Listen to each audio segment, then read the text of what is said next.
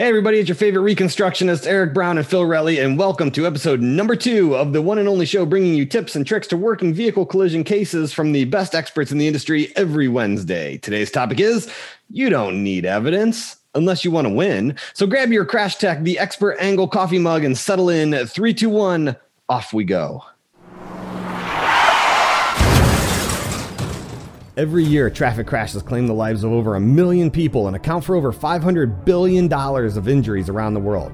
A small select group of people, from police to attorneys to expert investigators, are tasked with getting justice for the victims, protecting the rights of involved parties, and ensuring the story is told accurately and honestly. Unfortunately, we believe that is an impossible task without the right team of experts. If you agree, then keep on listening for actionable tips from leading experts across various industries that you can start taking today to elevate your professional game. If you disagree, then tune in anyway and let us convince you with our ideas. We are Eric Brown and Phil Relly, and this is Crash Tech the Expert Angle. Welcome back to the show, guys. Crash Tech, the Expert Angle podcast is brought to you by Crash Tech Reconstruction Services. If you have an accident that you need answers for, or you think the other side has it wrong, Crash Tech can help. Connect with us at www.crashtechreconstruction.com to submit your case for a free review. So, Phil, today yep. is kind of an interesting day because we're going to dive into content for the first time on our podcast. Yay! Yay! I need to add some sound effects in there. We need to get a soundboard, add some people clapping. So we had a we had a show planned for you guys. We had this this wonderful show planned and we're going to switch it up though a little bit for today because of the whole COVID thing going on. And this is not going to be a show about that. Don't worry about it. We're not going to dive into politics. We're not going to dive into the to the medical stuff. What our concern is is because we're in unique times. Let's let's just leave it at that. We're going to make this a a, a children friendly show. We're in unique times. so because of that, the Supreme Court's told all of your guys' deadlines for filing cases and the statute limitations, all these things have all been pushed out to give you guys more time. And what's the result to attorneys? Well, you guys, I guarantee, are all thinking in the back of your minds that it is going to be years now down the road until you get paid on some of these cases. Because even if, even if you can file them, right now the courts are starting to be backlogged. We're still doing things virtually. Very few things are coming into the courthouses live. The judges are handling criminal cases and all this other stuff in front of us. So I know that that cost is, is one thing that you guys want to look at. And so you don't want to dump money into reconstructions right now because you can't file cases. And, and I get that. I 100% get that. But there's another part that I think we're overlooking here that we need to discuss. And that's this whole thing about evidence. What do you think, Phil? Wow, evidence. Um, interesting concept. yeah. because let me ask you this Have you worked a case where an attorney calls, or an insurance company, or anybody, private person calls, and they go, Hey, man, can you look at this case and we're like, yeah, absolutely. When did it happen? Well, it happened five years ago. Oh, okay. Do you have any photographs? No, no photographs were taken. Okay. Go out to the road and the road's been repaved or the intersection's been changed and there's no measurements. And we go, well, do we have access to the cars? No, both cars have been destroyed. Ever work a case like that? Yeah.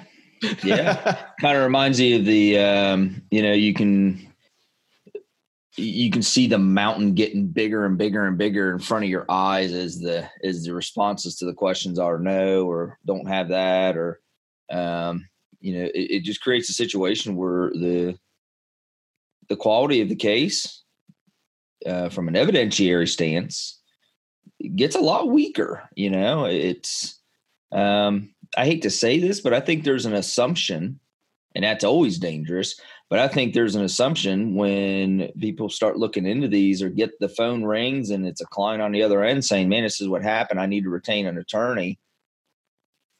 Yeah. That when the incident happened, it was done right. That there's just hundreds of photographs lying in wait at the at the police department or the the state agency or whatever. Um, wow, that's well, dangerous. Yeah, and, and let me kind of throw this idea out there too at you is but the police department or police agency or the troopers or the sheriffs or whoever, but they took measurements. Oh, okay. This, this, is great, but how great a quality? And and remember, Phil and I both teach accident investigations in the academy and everything. What's the quality of those uh, those measurements? Uh, you're going to have if you have a two car crash, you're going to have at least six measurements. Right? Yeah, six measurements. And so the the case I'm actually I'm working a case right now, and they took. I'm, I'm actually looking at the report here. Uh, one, two, three, four, five, six, six measurements, and of the six measurements, four of them are wrong. So, um, you know, they they put cars like off in fields, and they're not even on the intersection. So just because the police department took measurements and some photographs, I don't know that I would hang my hat on that. Now, that's not to say mm-hmm. that the case can't be worked. But, you know, we're not saying that you're dead in the water uh, in that us or another reconstruction company couldn't handle this. We're just saying the quality might not be the greatest from the evidentiary standpoint. Right. Absolutely. You know, so, so what options? Now, what options do you have at that point? Well, your options are then you need to strike while the iron's hot. Yeah, and that's exactly it. Go get that evidence now. You know, don't assume that you know uh, agency A did everything that you would need them to do, and you'll just get the case file. You know, six months from now, and everything will be there. That won't. I guarantee. I guarantee you, it won't be there and especially too because think about this a lot of people are like well all the all the police have body cams right? But you got to remember that most police organizations unless you have a specific request for that body cam footage overwrite it. It only retains for so long in, in a lot of some of these bigger cities because of the amount of data. I mean if they have hundreds of officers out and their their body cameras now are recording almost their entire shift. And and so when all of these uh, recordings are coming in to the to the data banks they're just filling up really really fast and so a, a lot of them most on, most agencies seem to only retain their videos for maybe 30 days unless they're tagged right you know unless there's a request to retain that video so by the time all of the current restrictions are lifted those videos are going to be gone mm-hmm. And let's yep. talk about some evidence on the roadway. You know, okay. So the police department painted it, right? We threw some some paint marks out on on the marks and everything. Now, some of your gouges, really deep gouges into the asphalt, some of those may still be there.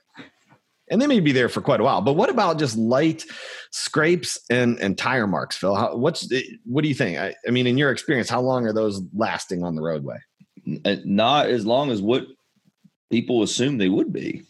You know, scrapes are uh, scrapes will be there for a little while longer, um, but they have a tendency to, to to the sharpness of them to round off with continual traffic running over top of them, and they kind of blend into their background, um, become harder to find.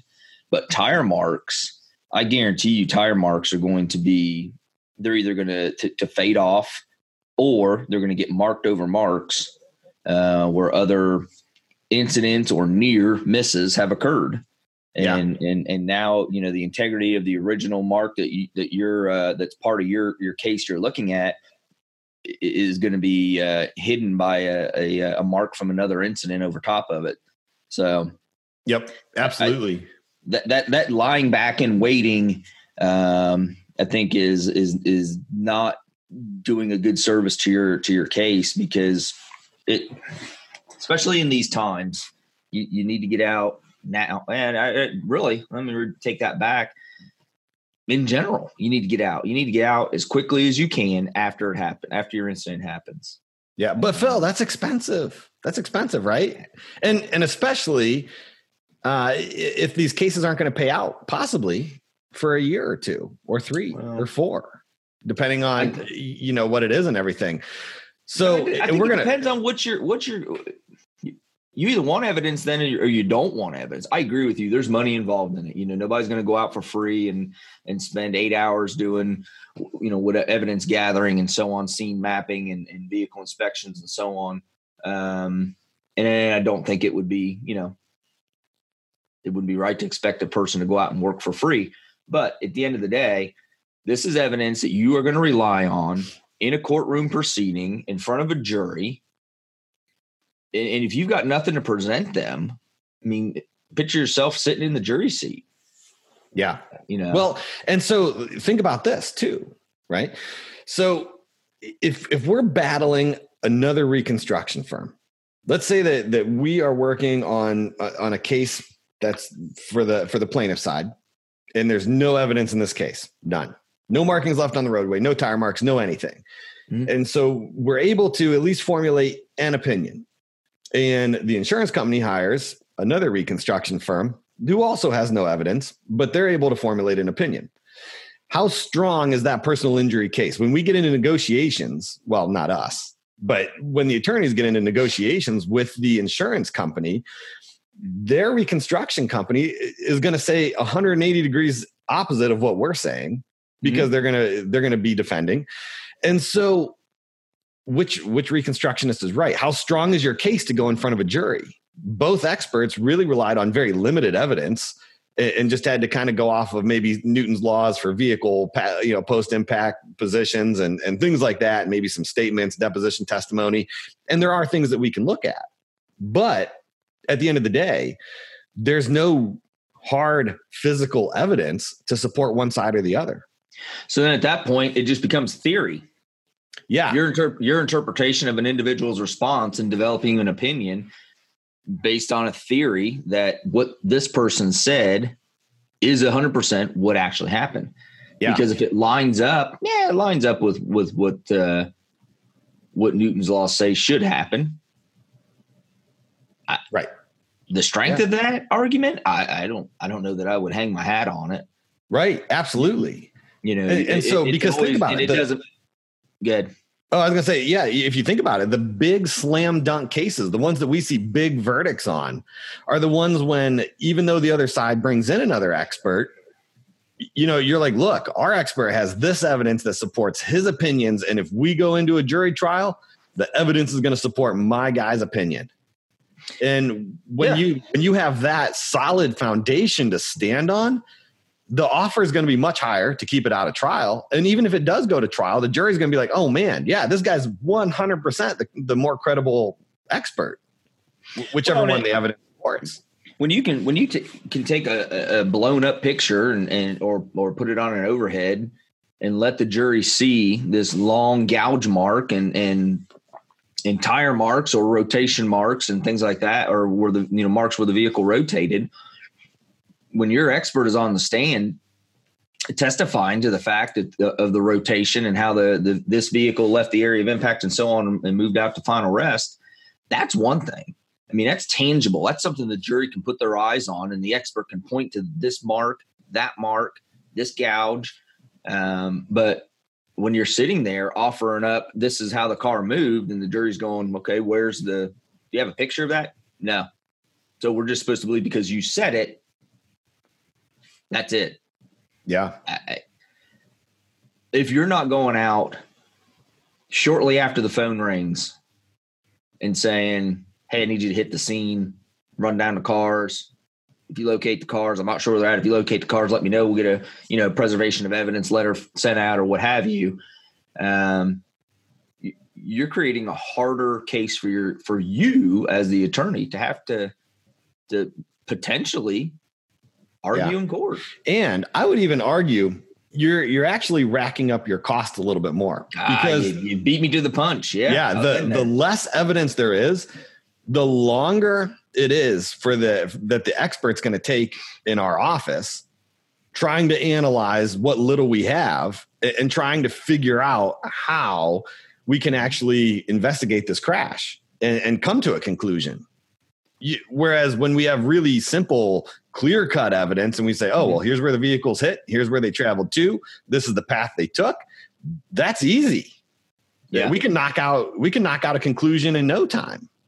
Well, and I, and I tell you, you know, and this is maybe a little controversial opinion of mine, but I, you know, we talk about how you and oh, I've had this conversation about Thunderdome how, is coming out, how, how under investigated collisions are as a uh, as, as, a law enforcement in general. Um, and I'm not just going to put that on law enforcement because there's there's times when collisions just are under investigated. Period, even on the private sector side.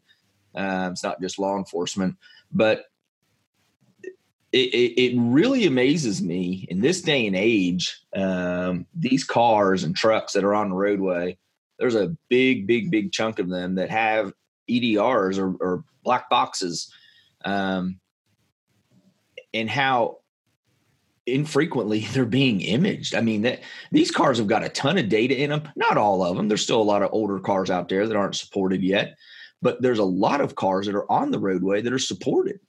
Yeah. And, and, and they're not getting that. They're, people are not going after that evidence. And, and it's kind of, I can't help but ask myself, um, is it that they don't know or they don't want to know?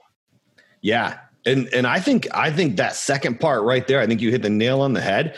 I think a lot of people don't want to know what that vehicle recorded because it's damaging. I mean that that vehicle, you know, if if it recorded bad information on your client, your fight just got a lot harder. Now, are there some avenues we can take uh, to look at the validity of that recording? Yes, there are, and, and we're going to get into that in a future show but uh, but yeah, it, it definitely creates an uphill battle. But the the people that I see that man really look how fast the insurance company moves to take a car, get it to auction because the longer they're sitting on it, they're racking up costs too, storage mm-hmm. costs and everything else that they're responsible yeah. for.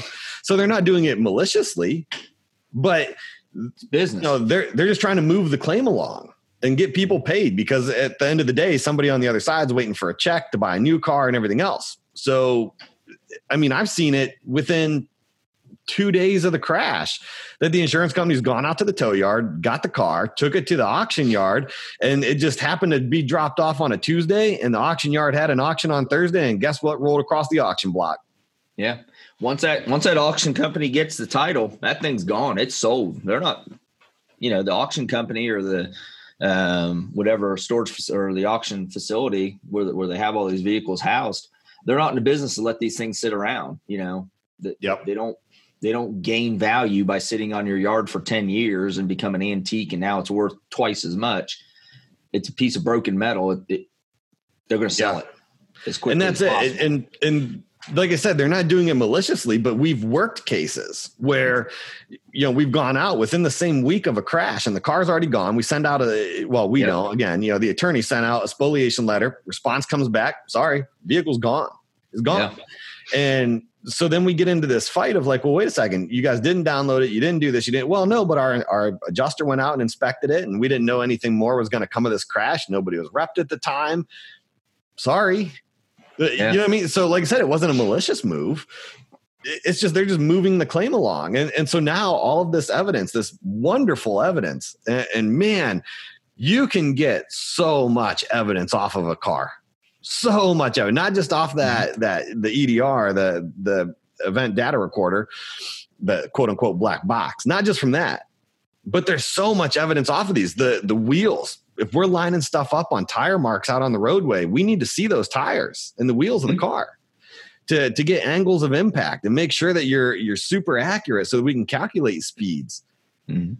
Yeah. The damage is just critical on that to do lamp analysis. Was there headlights on? Was there turn signal on?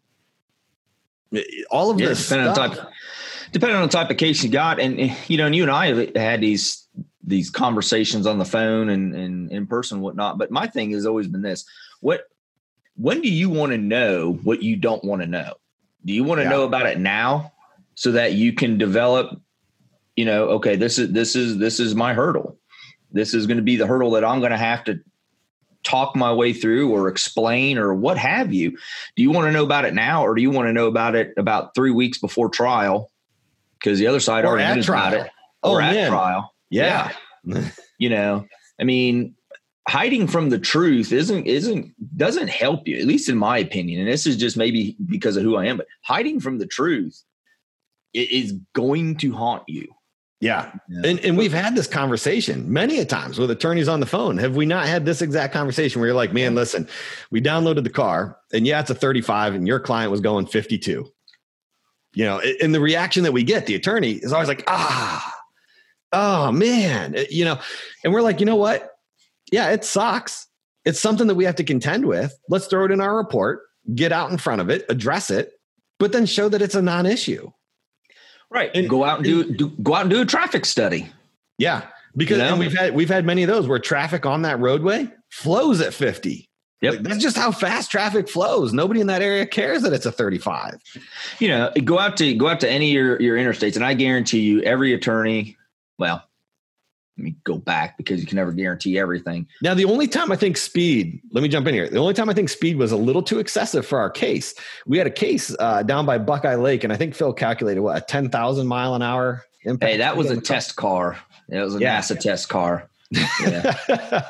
I told Phil, I said, the problem is as the vehicle rolled off the assembly line five years ago, it was already past the point of no escape before the impact. Like the impact was already going to happen at 10,000 miles an hour.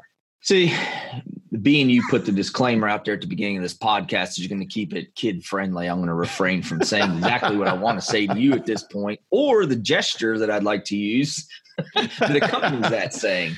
But uh, no, you know, and, and we're going to get into that though too. That was just actually a technology issue with the uh, with the program we were using at the time. Once we scrapped that and went back to old school hand math, it worked out perfectly. you, you, you look at you know um, the like you were saying the the example the EDR recorded you know a, a, a speed at 52 and a 35. Okay, what time of day are we talking? Is it rush hour? Morning rush, afternoon rush, lunchtime rush, um, and you go out and you study that that that traffic flow in that environment during those time frames. And and most times you're going to see, you know, you think about it when you're going to work, and, and every attorney or most attorneys that are that are watching this, I guarantee you, when they go to work, if it's a 60 mile an hour zone, are they doing 60? No, they're right. going with the flow traffic. You right. know, I mean, how many times do you set out on the interstate when you're when you're working running laser and you you you clock the first car with the laser, the, the lead car in a pack of 50, 65 mile an hour zone, you got them at 79. Yep. And then yeah, every absolutely. car behind them is two feet off the car in front, you know? And that's um, always been my thing. When I came out in the morning and I get out there and I, I hit, you know, start shooting cars with the laser and I'm sitting there doing radar, whatever the flow of traffic is, if they're traveling at 15 over, that's generally where I'll set my my limit for that day. And you know, I'm like, you know what, that's fine. Then I'm looking for cars that are doing 18, 20 over. Right. Because yeah. just like you have the posted speed limits, there's also that section in the Ohio Revised Code, you know, because again, we're both in Ohio, but most states are all similar on this, where the officer has that section that they can char- uh, check and mark unsafe for conditions. And right. if traffic's flowing 15 over, really the unsafe for conditions is, is the guy doing the speed limit in the left lane, holding everybody up. People are flying up on him and forced to go around him and make lane. That's the guy that's unsafe for conditions. And it's it's just interesting, you know. So I mean, back to the not not wanting to know what you don't want to know or whatever. Get ahead of it. Get it out there. Yeah, you know, so and so or this individual is doing 52 and a 35. Yep, all day long. Here's the evidence and and but does that tank your case? No, not necessarily. You know, uh, but hiding from from that hiding from the evidence is not, in my opinion, is not the way to go. You know. Yep, I agree. Um, it's just. It, it, I think it's a, an issue of well, if if we get that information and my client's speeding because my client says they're speeding, then that just creates more arguments that I'm going to have to make and and and so on and so forth. Okay, that's just kind of is what it is, isn't it? Right. Yeah, exactly. And so, beast. It, you know, I, I kind of offer this challenge then to any of the reconstruction companies or engineering firms or anybody else that, that is listening to this podcast. Uh, remember the times that we're in here, and, and that a lot of the law firms and attorneys, yeah, you, you guys aren't going to get paid for a few years on this case. So, what can we do to help? Because at the end of the day, having all of this evidence makes it easier on us. So, what can we do to help? Like, we've done a couple of unique things. Uh, one, we don't charge the the 100% of the cost of the case up front when you're when you're doing a retainer and we don't charge these big massive retainers what we've done during these times is lower that down and just for evidence collection because we get a lot of attorneys that call us and go hey look can you just go out take pictures of the scene map the roadway get a download of the vehicle do the inspection and then stop don't do anything yeah. else with it. Just collect the evidence and next year whenever I'll get back with you once once everything is filed and, and we are on and moving. then I'll start racking up my fees. And we go, yeah, absolutely. And so we'll roll out there and get all of that done. And you can get that done for, I mean, there's been a few times that we've been a couple hundred bucks. That's it. I mean, you're $500 into a case, $650 into a case, and you've got evidence collected. It's stored. It's not going anywhere because most of your reconstruction firms, if, if they're not, if they don't have a records retention policy, uh, you don't need to be doing business with them. Um, but you know you have this all of all of your records retention policies and you can set the the limits on it of how long we're going to store things and and whatnot and so if you can be yeah a couple hundred bucks into it but now you have a solid foundation and then once the evidence is collected it's not going anywhere. Like now we're good. Right. So you know now we can come back and, and actually do some work on it because we we went out took measurements photographs inspected the vehicle yep. got the cdr data. We have it all. And, and so you know okay maybe maybe it's a little further away and you got some travel expenses things like that as long as everything's pretty straightforward and, and we can locate the vehicles and everything else okay, maybe you're 1500 bucks into it. Maybe yeah. you're two grand. And, uh, you know, but again, man if you're if you're a reconstruction company listening to this and and right now they just all fell out of their chair just so you guys know.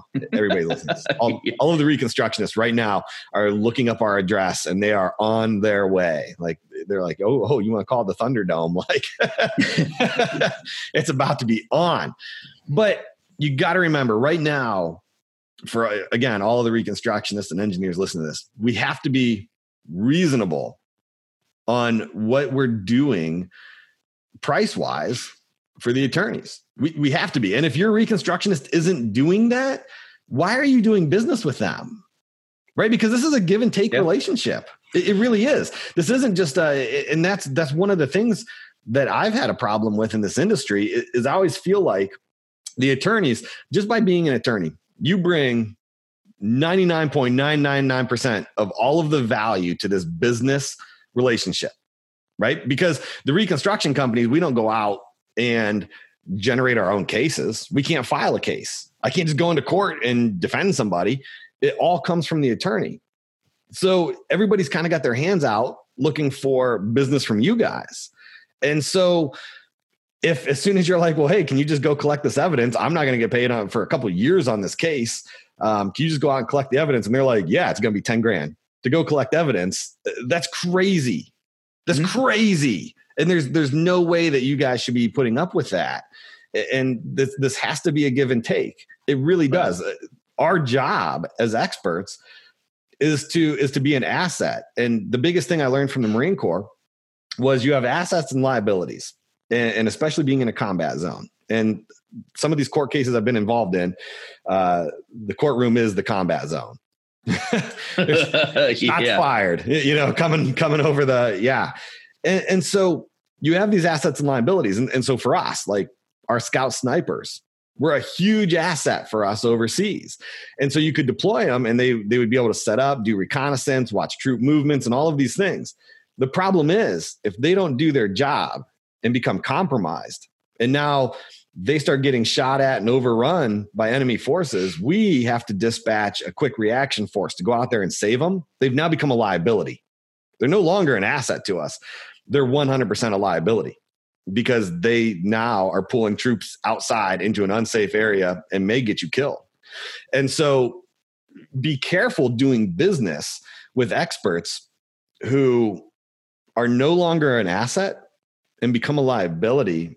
And there's a liability on a few different fronts. Not only could we potentially be a liability that we aren't doing our job right, but a liability in in terms of if if we're using up all of your budget and then once you actually file the case you come to find out you don't have any money in there to support this giant budget. Is that not a liability?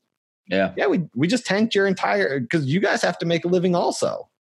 We well at the end of the at the end of the day, when you know talking about the, the, the evidence portion of this, I know we're in trying times with with, with this whole pandemic, um, but the necessity for the evidence gathering and going after that evidence as quickly as possible really is no different now than what it was before the pandemic. The importance of it. Um, I Actually, I would challenge that and say it's more important now because of the length of how far out we may be going until cases are filed. I think it's more important now, but I think that it was just as important before to go get it. Um, I mean, how many times? Uh, oh uh, yeah, I meant I meant not waiting. Like the importance of not waiting is more important now. I think. Okay, I'd agree. But I mean, how many times you know in the past where you know you you've someone's reached out to you, so you go after you know you get a, you contact the agency to handle the collision and you know you file your public records request for the, the report the measurements the photographs and any statements and you get the report you get five photographs no statements and no measurements. So you call that agency and you're like hey i you know um, according to the report you know they took witness statements and um, you know this is a whatever you know serious injury crash, you know, I didn't I didn't get the measurements, and I'm only got, only got four four photos. That's all the photos we have, and they're all black. They're all just just black black screens. Every once in a while, with a reflection of the overhead light bar from a cruiser in the in the in the lens. so at that at that point, if you wait, well, there's nothing available. Is there? Is there really nothing available because they didn't capture it when it happened? Or shortly after it happened when they responded to the collision. The assumption is that there, there's nothing there. I, I, just I don't get that. I don't I don't understand that that thought process. And, and like I said, and we've talked about this, and this is not meant to be a bashing episode, but you cannot assume that the person before you did everything unless you go verify that or did it right or did it right or did anything yeah you know we it, there's people that just hate handling collisions and they just show up and you know tab fill tab fill tab fill clear and go back to to something else because they hate collisions but they do them because it's part of their job. Yep. And i tell you what one of one of the the best firms that we work with a lot uses us and man they're fast. I mean they'll call us next day. Uh, the the second they're signing a client up they're on the phone with us and going hey look we had a crash three days old we're signing the guy up today or tomorrow. I need you to run out to the scene real quick, take a look, just take some photographs and measure anything that's out there, just collect it and then hold off and we'll get back with yeah. you. And, and, uh, under- and, and, man, we've been we've been out there and, and still been able to find blood on the asphalt. Mm. And and that's that kind of stuff, you know, especially if you're talking injuries to a motorcyclist or something like that, or a pedestrian crossing the road. Imagine having that because yeah, okay, a lot of judges aren't going to let those photos in because they don't like gory things coming into courtrooms and everything. But if you're talking about injuries, right? And so if nothing else, just on our diagram, when you when you see our scale diagram and it shows blood here, blood here, blood here, blood here, blood here, blood here, blood here, blood here, blood here, big blood puddle here, right?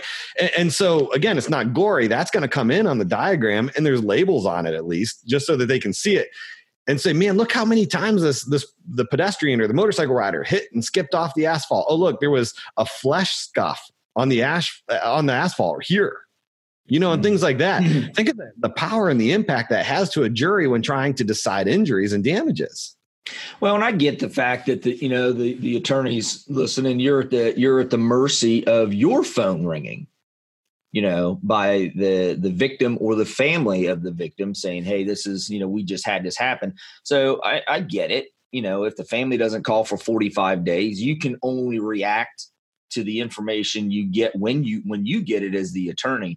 But i think the point being that we're trying to make is okay once you get that notification you, you need to pounce. That's when you need to strike while the iron's hot. Am i saying like you said a, a while ago take off 100 mile an hour and, and invest all the money into a full reconstruction? Not necessarily.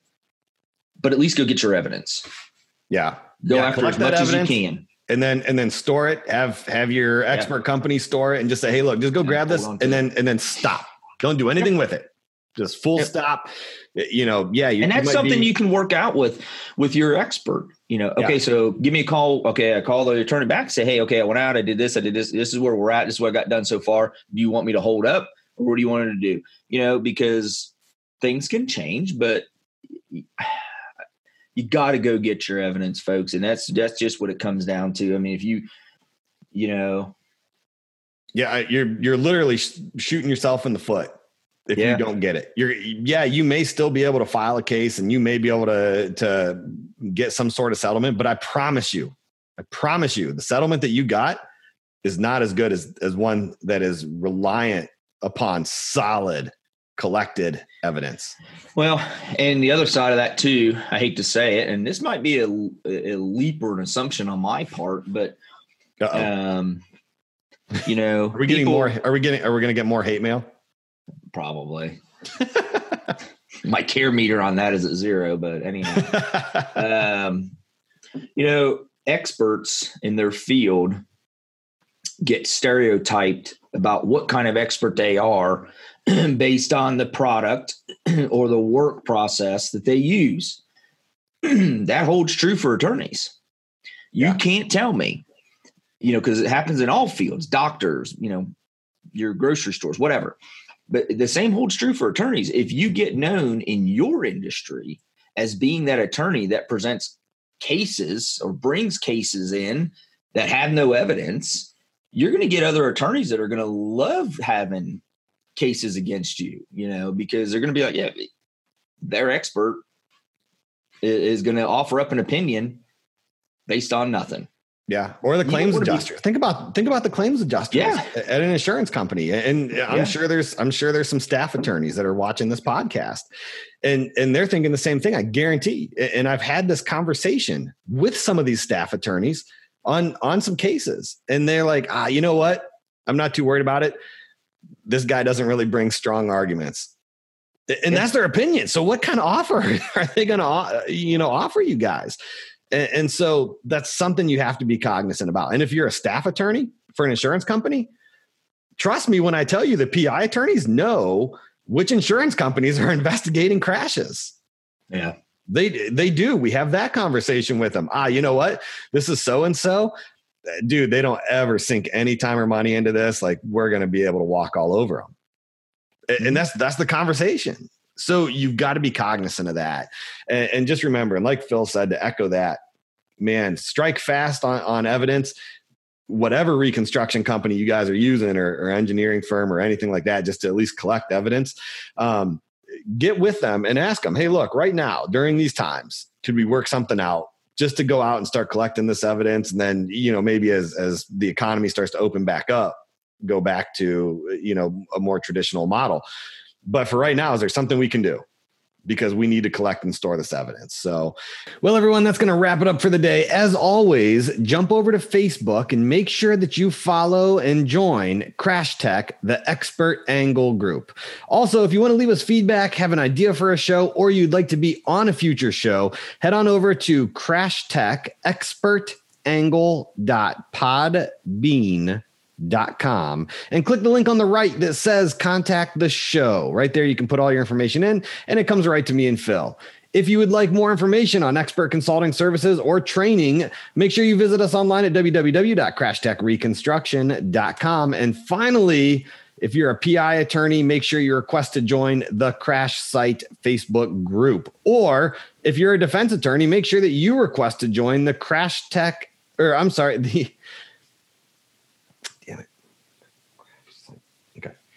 Well, everyone, that's going to wrap it up for the day. As always, jump over to Facebook and make sure you follow and join Crash Tech, the expert angle group. Also, if you want to leave us feedback, have an idea for a show, or would like to be on a future show, head over to Crash Tech Expert angle.podbean.com and click the link on the right that says contact the show. The form will come up put anything that you want right in there. If you want more information on expert consulting services or training, visit us online at www.crashtechreconstruction.com. And finally, if you're a PI attorney, make sure you request to join the Crash Site Facebook group. Or if you're a defense attorney, make sure you request to join the Crash Site Defense Facebook group. Neither site contains any ads or spam. It's just a private community that brings experts from all different areas together with attorneys to collaborate or ask questions. So, again, guys, thanks for tuning in. And remember, always leave your accident victims better off than you found them because at the end of the day, everything we're doing is for them.